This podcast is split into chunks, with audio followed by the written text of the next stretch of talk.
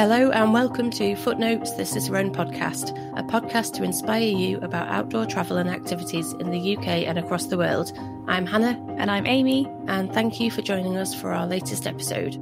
To continue our focus on long-distance walking in the U K, this Ask Cicerone episode is all about navigation and covers everything from the pros and cons of print and digital maps to top tips for navigating in poor conditions. To offer his expert advice, we were joined by Cicerone's Business Development Director, Joe Williams, who answered questions including how important is navigation in the U K and what you can do to improve your navigation skills. Alongside his role as Cicerone's Business Development Director, Joe Williams is an ultra-runner, scrambler, climber and walker who has spent countless days out in hills and mountains in the U K and around the world, from running the Ramsey Round in two thousand sixteen, the Glencoe Skyline in two thousand seventeen and eighteen, and several ultramarathons in the Alps. Joe is no stranger to navigating in adverse weather conditions and has plenty of expert advice to offer. So if you've listened to the podcast regularly, you'll be aware that this is our second Ask Cicerone episode about long-distance walking in the U K. Our first episode was with Leslie Williams, and it was all about the equipment that you might need for a long-distance walk in the U K. And if you're interested in finding out more about that, you can listen to it on your podcast app or on the Cicerone website. But for this episode, we're going to look at another really important aspect of long-distance walking um, and really any occasion that you go out in the outdoors, and that is navigation.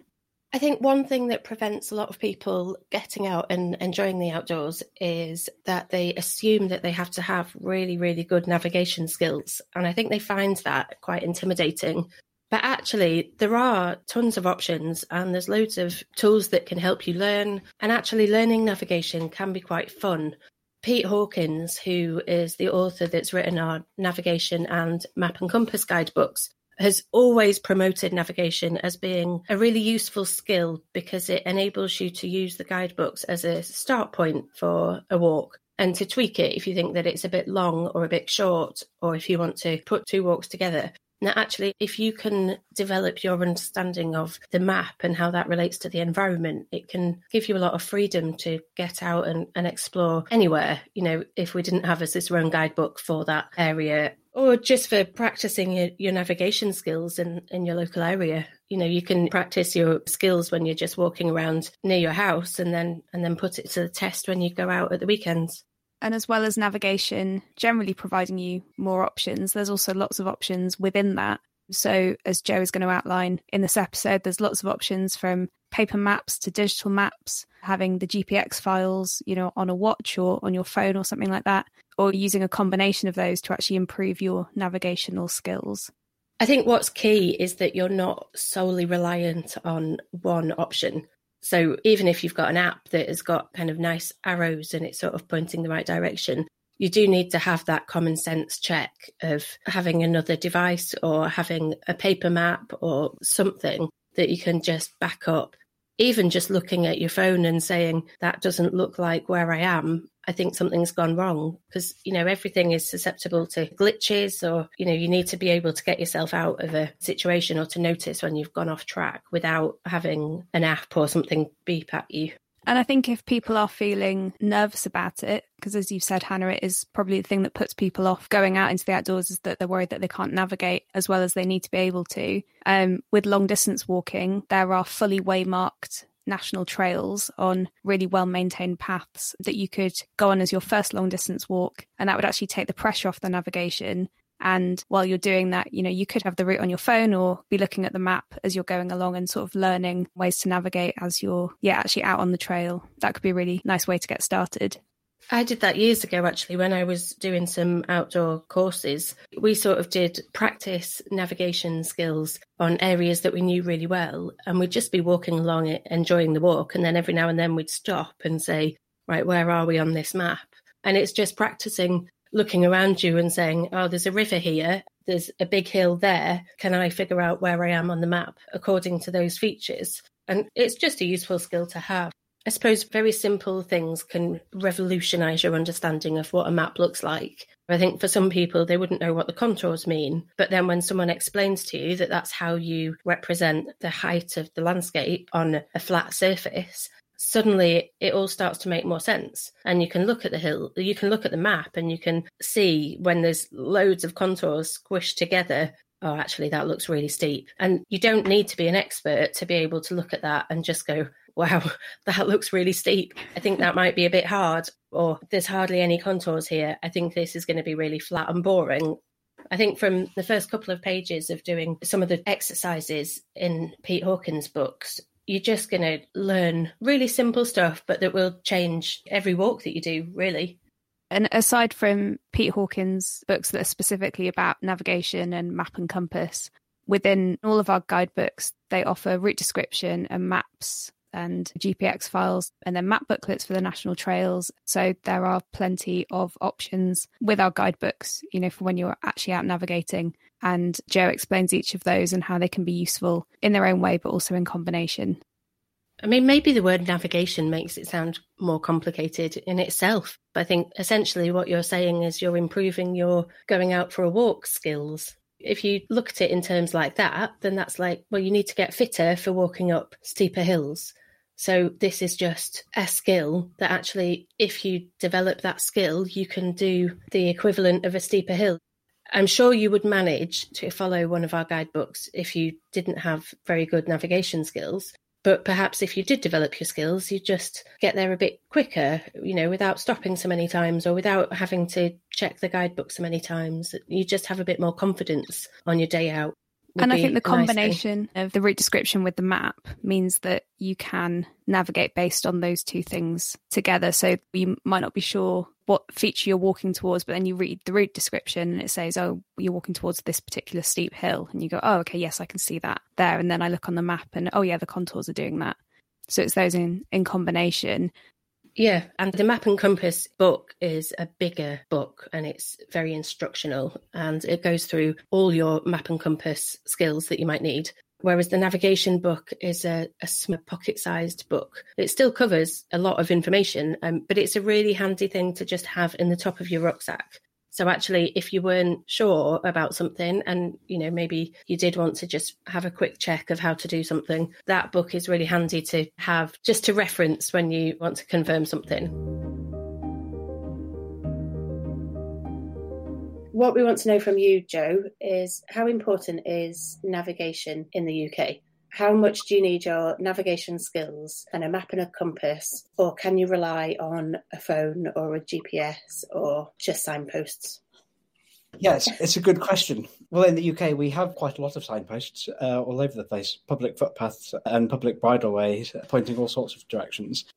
For many of the more formal long-distance routes, particularly the national trails, like Southwest Coast Path and maybe South Downs Way and Cumbria Way and the, these kind of routes, there are waymarks, so little uh, little stickers attached to signposts and fence posts to indicate that you're on the right path uh, and on the right route and heading in the right direction. So theoretically, you may be able to manage without any other kind of navigational aid, but I always think it's really helpful to put yourself in context of where you are within that day's walking. Uh, by just following the waymarks, you might have absolutely no idea how far away you are from your bed at night. So really having a bit more navigational understanding is really useful. Yeah, that's a good point, actually, because you can follow the waymarks, but you might get to points in the day where you need to know how far away from lunch you are. Knowing how far away you are from lunch or your uh, cup of tea if it's raining and it's sort of mid-afternoon. Yeah, I think that's really important. There's a lot of routes that are signposted really well, but what about something like the Cape Wrath or the Coast to Coast, you know, where navigation skills actually are a bit more important? So routes that are commonly known as the, the national trails in England, Wales and in Scotland, and the Great Trails in Scotland as well. They are quite commonly waymarked with these uh, these signs on signposts. So it does make the navigating a fair bit easier. But there are um, there's a couple of routes that maybe are worth thinking about that are really classic long-distance walks in the U K where there aren't these waymarks. So maybe the first example would be the Coast to Coast in northern England, which is, despite it being a very well-known route, it's not waymarked on the ground. And it's not a national trail, is it? No, it's not as well. So that really means that uh, you're going to have to be sharper with your navigation and know a bit more about the map reading. One of the challenges with a route like that is finding your way through the lower level areas, particularly through fields, and figuring out which way you need to get through one field to get into another. But then that could be contrasted with um, something like the Cape Wrath Trail in the far northwest of Scotland, which is pretty well regarded as one of the tougher, rougher and longer long-distance routes in the U K.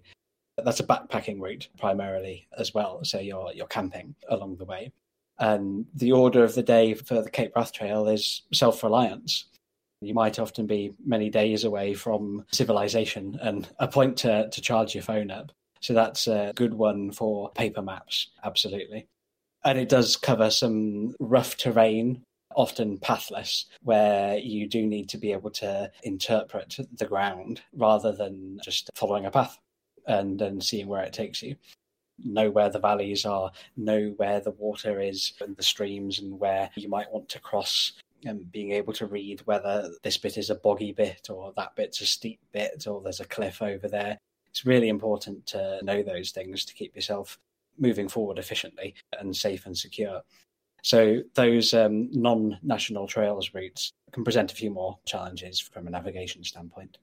But then there are non-national trails like the Cambrian Way that are incredibly well signposted as well. They've got a very active association and they are out there checking the way marks. And so there's not really a hard and fast rule. I'd maybe say if you're thinking of doing a long distance walk in the U K, obviously we would hope that you'd buy the guidebook, but you do have to look into each one individually and see what that's like. There isn't a U K-wide rule of this is how they'll be waymarked and, you know, this is what the signs will look like. If you would like more expert advice on navigation, please head on over to the Cicerone website where you can get a twenty-five percent discount on Pete Hawkins' two books about navigating in the outdoors. That's Navigation and Map and Compass. Type in map twenty-five at the checkout, map twenty-five. We hope that you find the books useful and enjoy improving or refreshing your navigational skills. How much map reading ability do you think people need, perhaps for starting out on a waymarked national trail route? You know, I don't think it needs much. I mean, map reading and the ability to read a map comes in sort of shades of grey and different sort of skill levels. Most of us are very familiar with how to use uh, phone applications like Google Maps. And if you can interpret where you are on a map like that, then it's just sort of an extension of that to have a greater understanding and reading of like an Ordnance Survey map or a more detailed topographical map. So, you know, when we talk about being able to read a map, it's, yeah, it's sort of a graded level through to somebody's ability to know where they are in whiteout conditions in the middle of a snowstorm somewhere in Scotland in the middle of winter where they can't see anything, but yeah, they still actually know where they are on the map. I guess this is the point is, uh, do you need to know where you are on a paper map or do you need to know where you are on a digital map? And in my opinion, you kind of need to know a bit about both. Certainly, it's possible to get away with just using one thing or another. For example, the expert navigator would be fine with just their paper map, and they may find that that's a more enjoyable way to navigate, particularly as it means you can have your phone or whatever device turned off in your bag.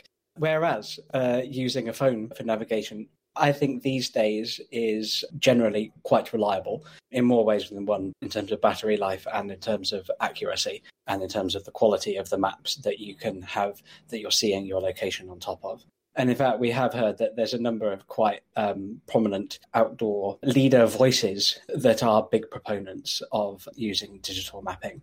I think it's a really interesting thing because if you're going on a long distance walk where you have no access to charging your phone, or you might be in and out of signal, or you might be somewhere where if something happened to you, you're a really long way from help, or you're somewhere where there's barely anything on the landscape to help you figure out where you are, then you don't want to be reliant on a mobile phone. But if you're doing a kind of popular, easier walk where you're staying at a hostel or a B and B every night and you can charge all your devices, and you're using your phone throughout the day for taking photographs, then actually taking the pressure off yourself from having to feel like you can navigate just on a paper map with a compass might mean that more people would try a long distance walk in the U K. You know, I think that's maybe something that puts a lot of people off, is thinking that I can't map read, so I, I can't do one of these walks. And, you know, we always, we've always said, make sure you take a paper map and a compass. But maybe that is turning a little bit. Like you said, with battery on your phone these days, it can last a whole day. You can take a backup charger that's not very heavy. And if it is just a case of getting a O S Maps app or something like that and locating yourself with the click of a button, maybe that is enough now for people. Yeah, absolutely. I think if you are deciding that your phone is your main navigational tool, then an external backup battery charger is a really great idea. As you say, they can be relatively lightweight. They sometimes have additional features, like they can function like a torch. Some of them are waterproof and shockproof. You know, you want to get one that will give you a few charges worth out of it. They're a really great investment if you're going to be reliant on that thing. And then being aware of what others in your group have got. Have you all got the same phone model? Have you all got the same charging cable? Do you need to have duplication there, or is it fine just to rely on one person's? So yeah, there's some there's some options there. Then another point is maybe thinking about context. A map on your phone is great for that precise navigation of the little blue dot telling you exactly where you are. However, it's really not great for route planning and being able to see the whole of your day and thinking about it in context. That's really where getting a paper map out is particularly helpful, where you can sort of get an idea for how each day of your long distance route looks. And then uh, maybe a, a, a final point is thinking about the use of uh, using a phone to help you get better at navigation. Because you always are going to know through a, a mapping application, whether it's O S Maps or ViewRanger or whatever you prefer to use, you're going to know where you are, and it's going to position you on a topographical map, like a, an O S map. It's really great to help you learn about navigation. And in fact, you might try, if you aren't as confident with navigation, you can always say, right, okay, I'm going to take the printed map. We take this O S one to twenty-five thousand map or one to fifty thousand map. That's what we're going to use for helping us navigate today. But you always know that you've got your phone in your pocket that you can refer to if you're unsure or to back it up. And then the slight converse of that is that experienced navigators, who are very strong with their map and compass work, too much continued reliance on using the phone applications can lead to a bit of skills fade with conventional paper map and compass work. So it's a good idea to actually every now and again just turn your phone off, put it away, and refresh your map and compass skills as well. Yeah, I think they are quite good, the, the apps that you can get now, and they show you, even if you're pointing in the right direction, they can identify what you're looking at, or what's that hill over there, and, and you can point your phone at it and it can tell you. But, you know, they do still drain your battery, and they can detract from the experience, because if you've got the mapping on, then you've probably got notifications coming in. I suppose it's up for discussion what you'd prefer. But what's interesting is you're not saying don't go out only with a guidebook and a phone. No, no, really. I think it's a question of thinking about the consequences of whether you need a paper map and compass as a backup or not. If we're talking about a lower level long distance walk that's going from one village to another, particularly things in the south of England, even routes perhaps like the coast to coast as well, I think you want to have a think about what are the consequences of if my phone died. Is that going to put me in a bit of a predicament? But there again, you know, you can think about the same thing with a paper map. What happens if my map blows away? And maps do blow away. It does happen to people. So there is a school of thought that says in particularly bad winter conditions, which are not really the, the common situation that we find ourselves in when we're walking a long distance trail in the U K. Some people like to take two maps, a backup map, maybe a backup compass. But where where does it end? That's a good point again, because it's not just the battery that can affect a phone, and being in colder temperatures will affect a phone's battery more quickly, like it will all batteries. But you could trip and throw your phone over the edge of a, a cliff and, and lose it, or your paper map could blow away. I suppose it's always having a backup is probably a good plan. Whichever method you choose, have a backup method as well. I would agree with that. I think using a phone is really good. It's really wise to make use of the technology, depending on what you're wanting to get out of that situation. And maybe a specific point on where phones and uh, digital options can fall down is in the more severe weather conditions. You mentioned cold, and that's a really good one. The other one is actually when it's incredibly wet and raining hard. the touchscreens become pretty non-functional if they're covered in large raindrops, and the touch-sensitive gloves, if you're if you're wearing them, can be quite inaccurate as well. Sometimes it's very difficult even to unlock your phone when the screen is absolutely soaking wet. But these are often the times where you really want to know where you are as quickly as possible so you can figure out how to get out of there. So it's it's important to be aware of those things. And of course, a map isn't as susceptible to those issues at all.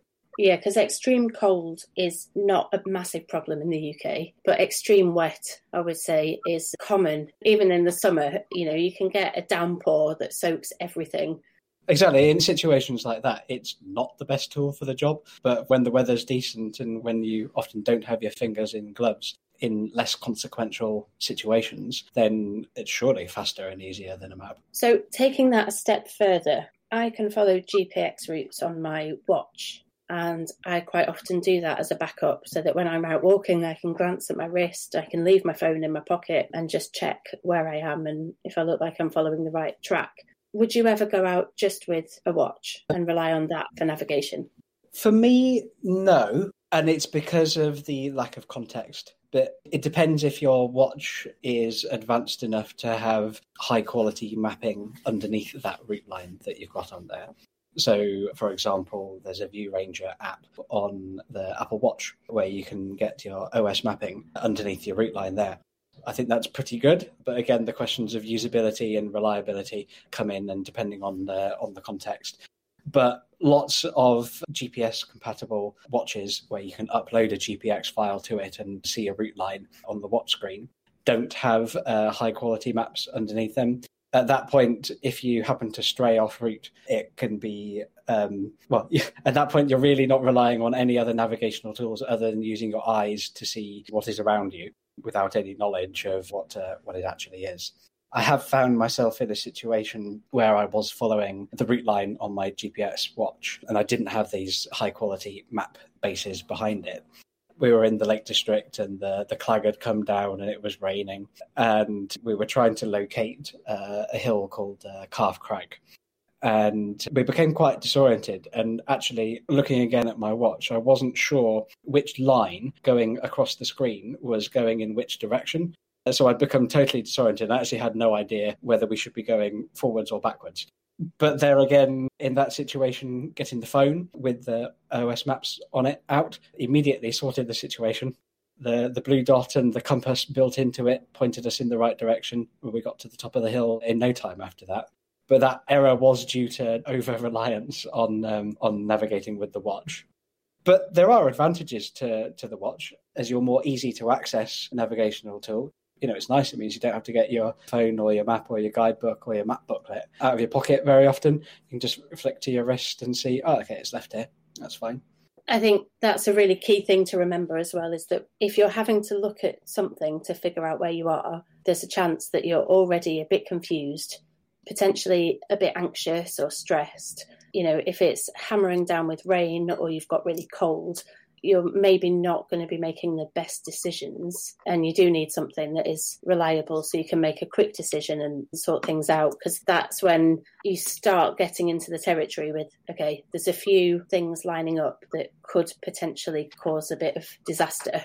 You have to be careful to get out of that danger zone of this is where it could all start to unravel and go really wrong. Yeah, that's right. And there are a few really useful hacks, I suppose, or little top tips that I'd recommend, particularly when the conditions are bad. When you're walking in bad weather and it's cold and you need to navigate, you often need to stop walking or stop running in order to, to check the map. So obviously you're going to get cold. So have a think about your layering and whether when you are needing to do more detailed navigation, whether you're actually dressed warm enough and get a hat on or get another layer on. Another point is thinking about the wind, particularly when you're using a paper map. The wind can be blowing the paper of the map around. So getting down low, I often sort of drop onto one knee and rest my map on the other in order to be a bit more stable and protected from the wind. You might want to hide behind a tree or behind a cairn or something like that. And then the other final point is, you know, some of us like to go walking on our own, but typically we're in groups and you want to be working together on navigation and figuring out where to go. So it's generally a bit hard to understand what somebody is pointing to when they just lodge a finger uh, onto a map. So my preferred thing is to just bend down and grab a blade of grass and point to the thing that you're trying to point to. With the end of that blade of grass, you can be really precise and uh, the other person knows exactly what you're talking about.